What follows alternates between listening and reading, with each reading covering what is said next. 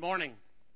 You can be turning your Bibles to Ephesians chapter 5. That's where we're going to be spending a predominant amount of our time this morning, Ephesians chapter 5. If you were to ask me how to get to my house from here, I would give you my address and then probably let you know. You could put it into your phone, and the GPS will get you from here to there in the most efficient, what is the best way. Now, we know, because we live in this area, and a lot of you have been to my house, or certainly know where I live, that although that when you put it into the GPS, you, you get this idea of, hey, it's going to take about 20 minutes to get from here to there, and, and there is a good way to go, there really are thousands of different ways that you could go to get to my house. Lots of different ways that you could go. But when we use something like this, it is indicating what is the best way.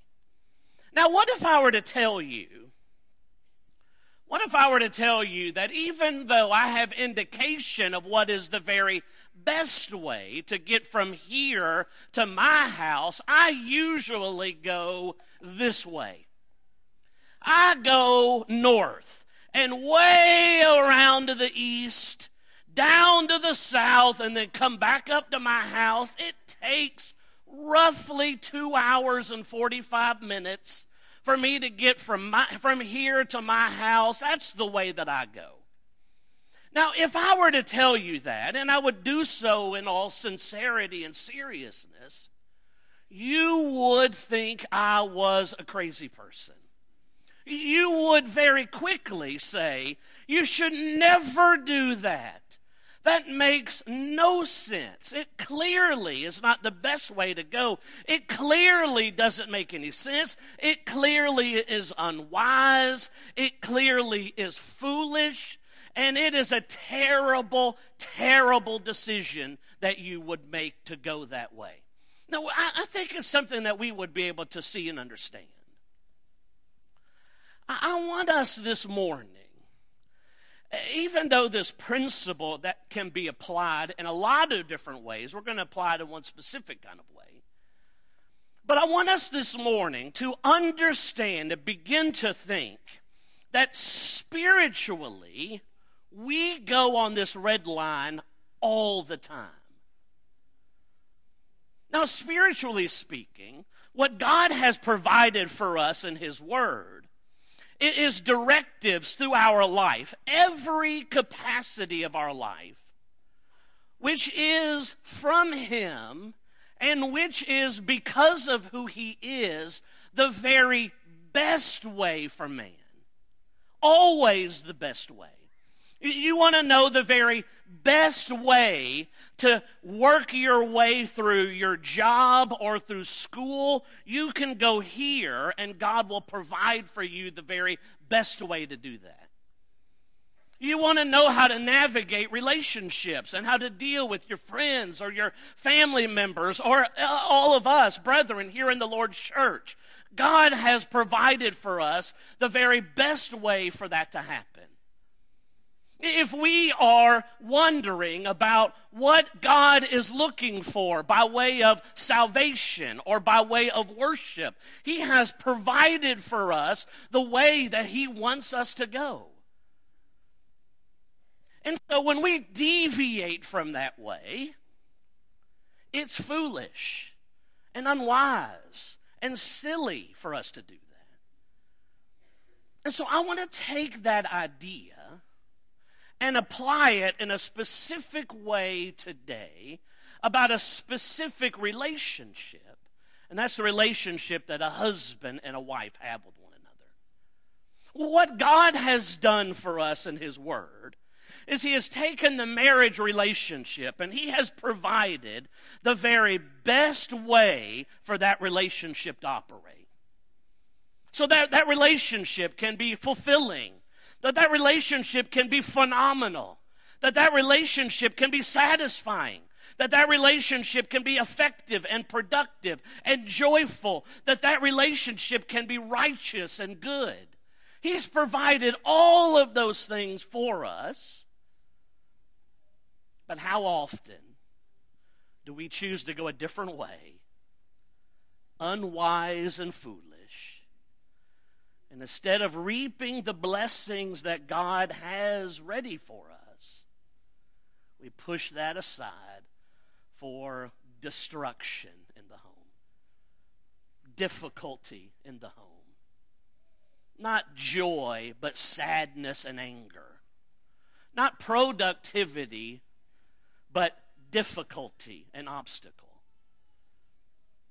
You see, that happens when we decide, I believe going home today, I'm going to take the three and a half hour loop instead of the best way that I know.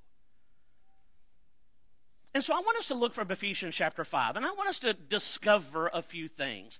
Uh, you know, as I was studying this week, it's interesting to me that in Ephesians chapter 5, we have given to us from the Apostle Paul as he's writing to these brethren in Ephesus, Christians. That's important. We're going to make that uh, point more here in just a moment. But I think it's interesting that, that what he does, and I think we miss it sometimes because we're so quickly to move into verses 22, where he's talking specifics then about wives and husbands, that we sometimes miss right above that in context. What he does is he establishes this massive overarching principle that we need to have under control and understand and then using that huge overarching principle will provide some specifics in certain areas. He does this all over Scripture. I'll give you another example of that. Jesus in the Gospels will make the point about listen, you, you want to be pleasing to God, you want to be heading in the direction that God wants you to be heading in. You love God with all of your who you are. You love God with all of your might and all of your heart and all of your mind. You love God with everything and you love your neighbor as yourself. These two massively overarching principles that direct everything for the Christian. Now, yet throughout Scripture, under those, he provides a lot of specific direction with how to love God with all of your heart, what that looks like, how to love others as yourself, specifics about what that looks like. That's what happens in Ephesians chapter 5. You have this huge overarching principle that's set in place, and then you have a few specifics about what that looks like. I find it interesting here in Ephesians chapter 5, as Aiden read for us in Colossians chapter 3, uh, parallel passages. Ephesians and Colossians are very similar in their wording in a lot of different ways, but it is what I want us to take note of this morning the simplicity in instruction. One thing for wives to consider, one thing for husbands to consider. Big things, but simple underneath a principle. So let's first establish that principle.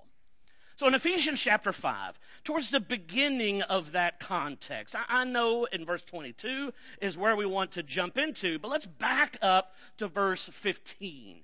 I want you to read with me, beginning of verse 15, and we're going to read down to verse 21, really the setup to this husband and wife discussion. And I want you to be looking for an overarching principle that God is putting in place.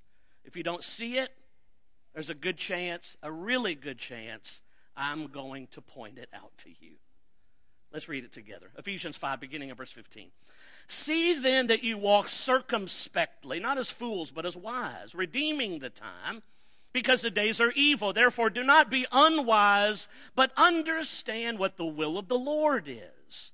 Do not be drunk with wine, in which is dissipation but be filled with the Spirit, speaking to one another in psalms and hymns and spiritual songs, singing and making melody in your heart to the Lord, giving thanks always for all things to God the Father in the name of our Lord Jesus Christ, submitting to one another in the fear of God.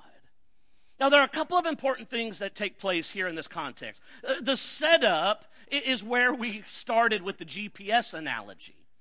where the Apostle Paul is writing to these brethren, and he's saying, listen, walk carefully, walk wisely, walk with intent. Don't be unwise. Don't be foolish in the way that you walk. You walk with wisdom.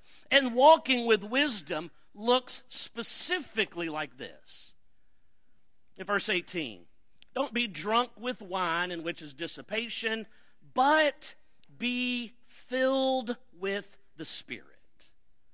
This is a massive overarching principle that has a lot of things that fall underneath of that. But in a general kind of way, this is what God expects of us.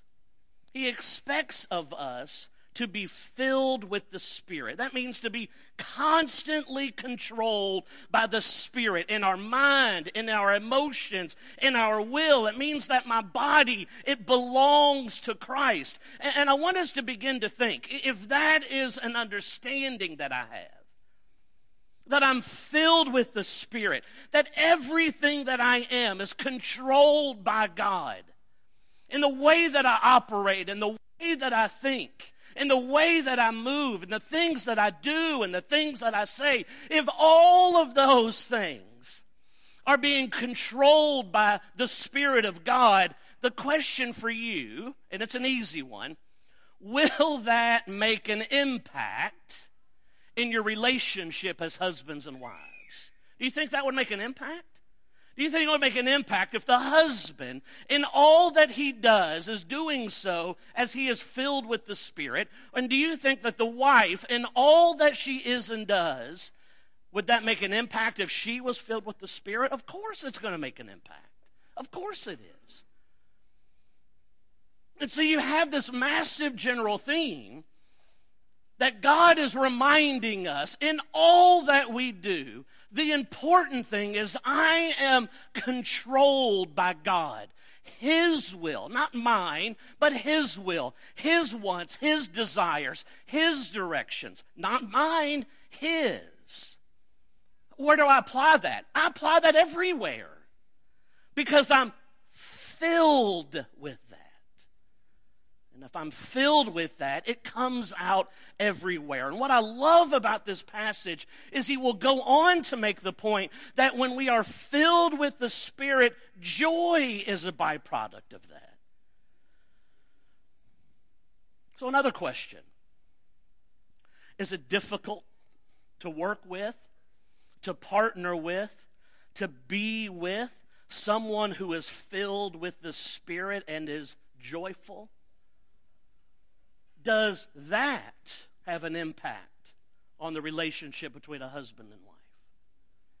Someone who is filled with the Spirit and someone who is joyful. Another byproduct given to us here in verse 20 those filled with the Spirit will be thankful.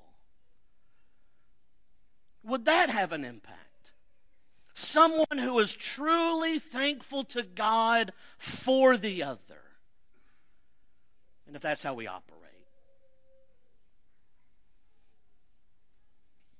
With the impact of a sincerely grateful person that realizes that our life is enriched because of the other and live a thankful life because of that, does that have an impact on the relationship of the husband and the wife? You, you see, we, we haven't said one thing about submission. We haven't said one thing about love, even and think about the massive impact on that relationship that we've already discovered and meditated upon. You see, for us, some easy applications this morning is you want to enhance, to enrich, to better your relationship with your spouse. Fill yourself up with the Spirit. Fill yourself up with the Spirit. Be joyful. Be thankful. Well, we haven't even gotten to verse 22 yet. Well, we could stand and sing. Now, Tim's like, no, we're not, not we're going to do that yet. But we could. Maybe a lot of you are like, well, let's just do that then. No, we're not going to. But you have these massive overarching principles but what God does in His love for us and wanting us to go in the right direction. He'll also provide these specifics. And that's what He does. But let's not get fancy with it. It's one thing for the wife, one thing for the husband. Let's take a look at that.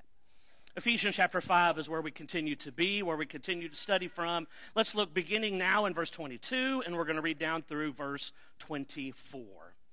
He says this Wives, submit to your own husbands. Remember, we, we, have set, we have set the principle. Be filled with the Spirit, be joyful, be thankful. Wives, submit to your own husbands as to the Lord. For the husband is head of the wife, as also Christ is head of the church, and he is the Savior of the body. Therefore, just as the church is subject to Christ, so let the wives be to their own husbands in everything. And so you have this huge principle, and now you have the specific. How many specifics? One thing. Wives, submit to your own husbands. At the end of this conversation, and we'll read it more here in just a second, where in verse 33 he kind of goes back and reiterates these two things. He makes the point that the wife sees that she respects her husband. He says, Wives, here is something specific for you. Now, you need to be filled with the Spirit. Everybody, we've got to be filled with the Spirit. We need to be joyful. We need to be thankful. Wives, submit to your own husband. And he gives two reasons for that. Number one, the lordship of Christ. It's what Christ has said, it's what Christ has directed, but also the headship of man. But the key component is this picture that God is painting. He is painting the picture of the godly, righteous home. He's writing this to Christians. This is a letter written to Christians, not the world. He's writing a, letter to people who are under Christ, who have put Christ on in baptism, who have submitted themselves to Him as their Lord. That's who he's writing this to. He uses the analogy of Christ and the church, even, that we'll read about here in just a moment. And so he's writing to Christians, and he's writing to them to consider their relationship with God, their relationship with Christ. And because of their relationship with Christ, he says to wives, submit yourself to your husband, submit yourself to his leadership. But you see, if we do some math this morning, if both the husband and the wife are living and filled with the Spirit and are under the lordship of Christ, that can only equal harmony. That's the, equation. Now, uh, we can take a quick sidestep from Ephesians chapter 5 and make the point that that equation works in lots of different ways. It works even right here within the confines of the Lord's church. If I am living and filled with the Spirit and really living under the Lordship of Christ, and Tim is filled with the Spirit and he is living under the Lordship of Christ, we will be in harmony. We will be in harmony. Now, when one of us steps out of that in some capacity, now we may have a problem. But the problem comes from stepping out of that.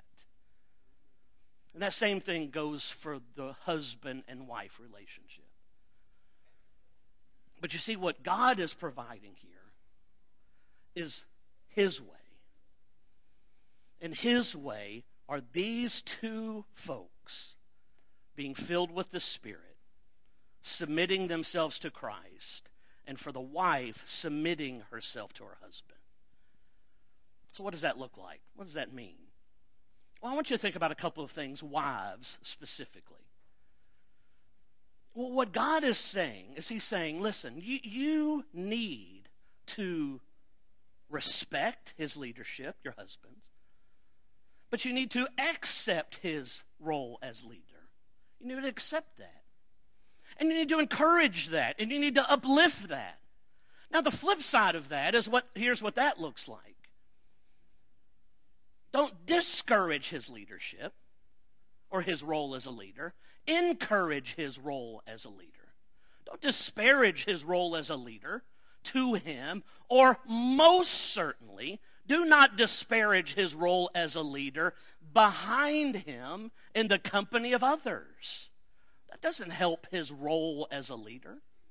I, want you to understand, as wives, speaking as a husband and the head of a family, I, want you to understand the weight and seriousness of the responsibility of leading a home is intense.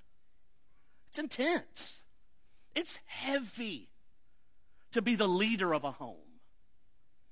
And so, what we as husbands need is a wife who helps us in that role, who lifts us up in that role, who respects us in that role.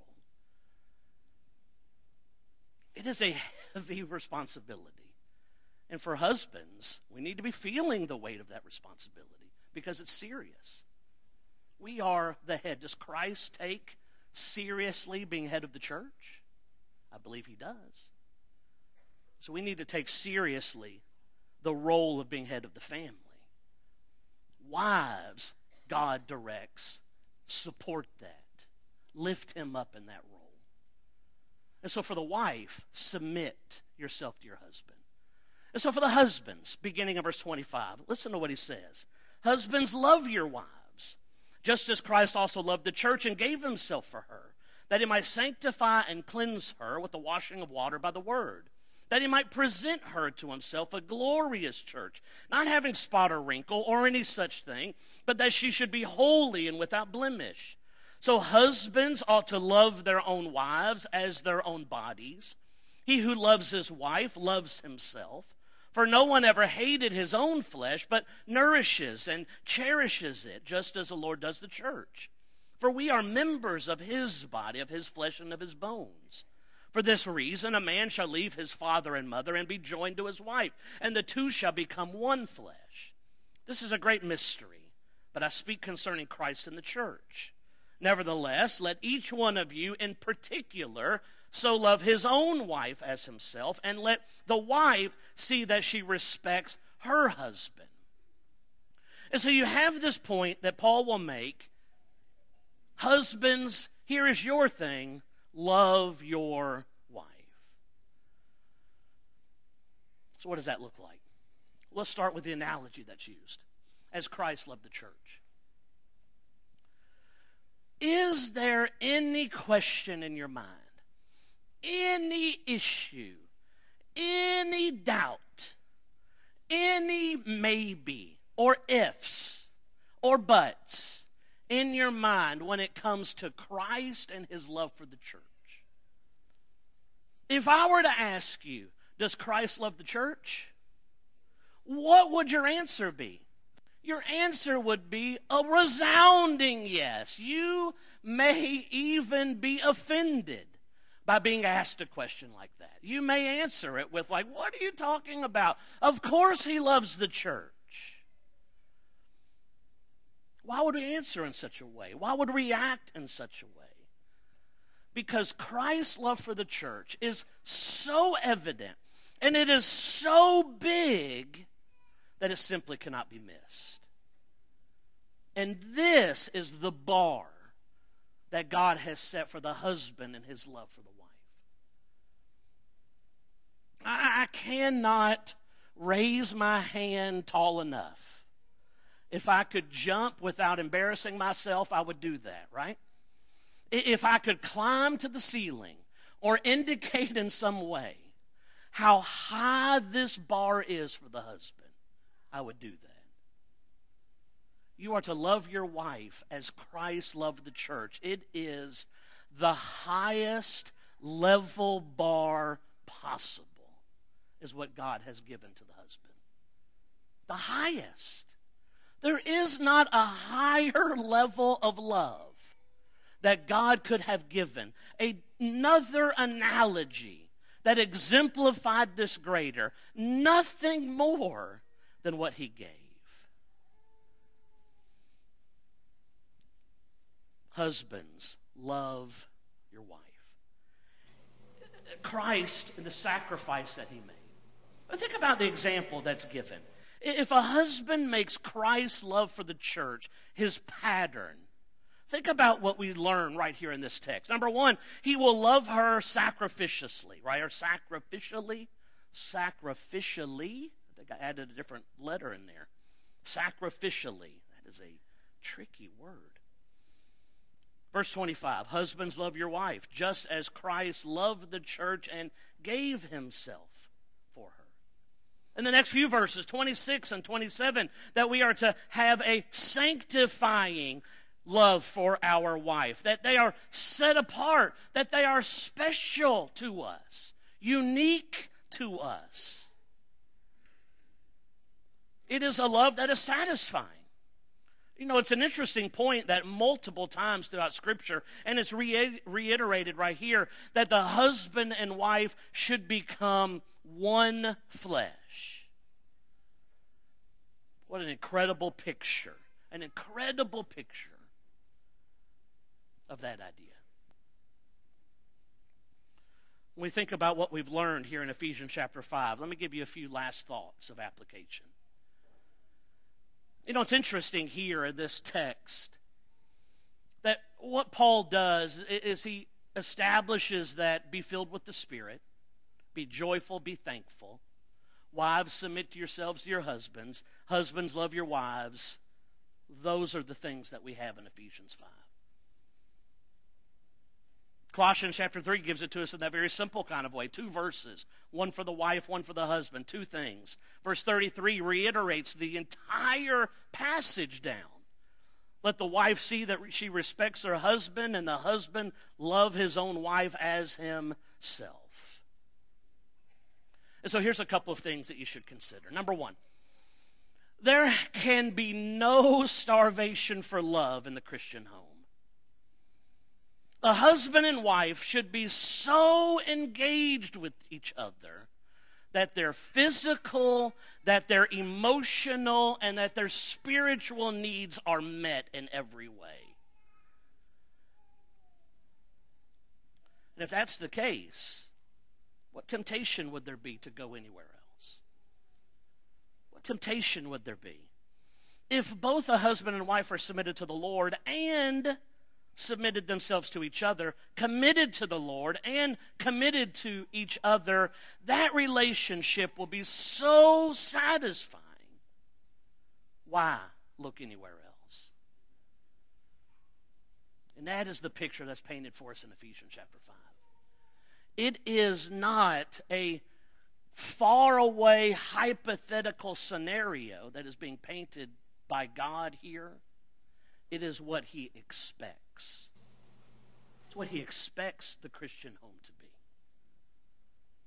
Not some unattainable, far reaching kind of thing. It is what he expects. You study Ephesians chapter 5, and you cannot come away with anything less than the understanding that our homes should be a snapshot of Christ's relationship with the church and you closely study his relationship with the church, how serious he takes that, and how serious we should take it. I made mention of this a moment ago, but I want to reiterate it here. So united are the husband and the wife that they are called one flesh. That would make that relationship, that union, closer than any other relationship or union that you would have. That's an important point to have in your mind. Because that relationship between the husband and wife is a more important relationship than you may have with your parents. A more closer relationship that you would even have with your children or anyone else. Can God have used any other words to illustrate how close this union is? Then the two will become one. I don't think there is. This section is closed with this admonition. And so the question becomes why then do marriages struggle? Why then do marriages fail? Well, we can go back to the very beginning of our lesson in full circle. Marriages struggle or marriages fail when someone or a lot of times both are simply not filled with the Spirit. And if that's the case, there's going to be problems. So that's why I like this picture of the triangle behind me. Because as the husband and wife focuses their commitment on God and strives to get closer to Him, they will, in effect, get closer to one another. And that is the picture of what a marriage should be to God. I'll close with this idea. We've said it once before. This is not the unattainable thing out there. Maybe you have a marriage right now and you're thinking this whole time, uh, that's not what my marriage is. I'm struggling. That's not what my marriage is all about. We're struggling. And you hear a lesson like this and you're thinking, I, I, uh, well, we would never be able to get to that perfect picture of bliss that you've just painted. That's an unattainable scenario for me. I want to encourage you with the idea that it isn't unattainable, it isn't a hypothetical, it is an expectation from God. And you can immediately, you can today make steps to turn a struggling marriage into a joyful, thankful, and productive, beautiful thing that God has created it to be. You focus on Him, you focus on one another, and it'll be just what God intended for it to be. We've talked over the last several weeks already about our commitment to God, and this certainly falls under that. Our theme for this trimester, committed Christianity. And certainly that bodes for the husband and wife, committing themselves to God, committing themselves to one another. It's a beautiful picture of a most important relationship. And I ask that you consider the things that we've talked about this morning. Meditate upon them, what God has outlined for us here in Ephesians chapter 5. Well, Tim is going to lead us in a song of invitation. It gives us an opportunity to be thinking about our relationship with God. We talked a little bit about that already this morning. And our relationship with our spouses as husbands and wife is the most serious of relationships. But it is our relationship with God that drives everything. And ultimately, it is our relationship with God that will matter eternally. And so, if you're here this morning and your relationship with God is, is not where it needs to be, maybe you're here this morning and, and you don't even have a relationship with God, we'd love to sit down and talk to you about that. We'd like to be able to help you about that. Maybe you've got questions about that. We would love to talk to you about that.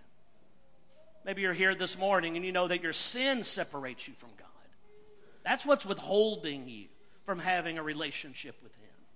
And you may know this morning your sin it needs to be washed away in the waters of baptism. We can help with that this morning. Or maybe you've just simply walked away from God. There's no better time than to walk back.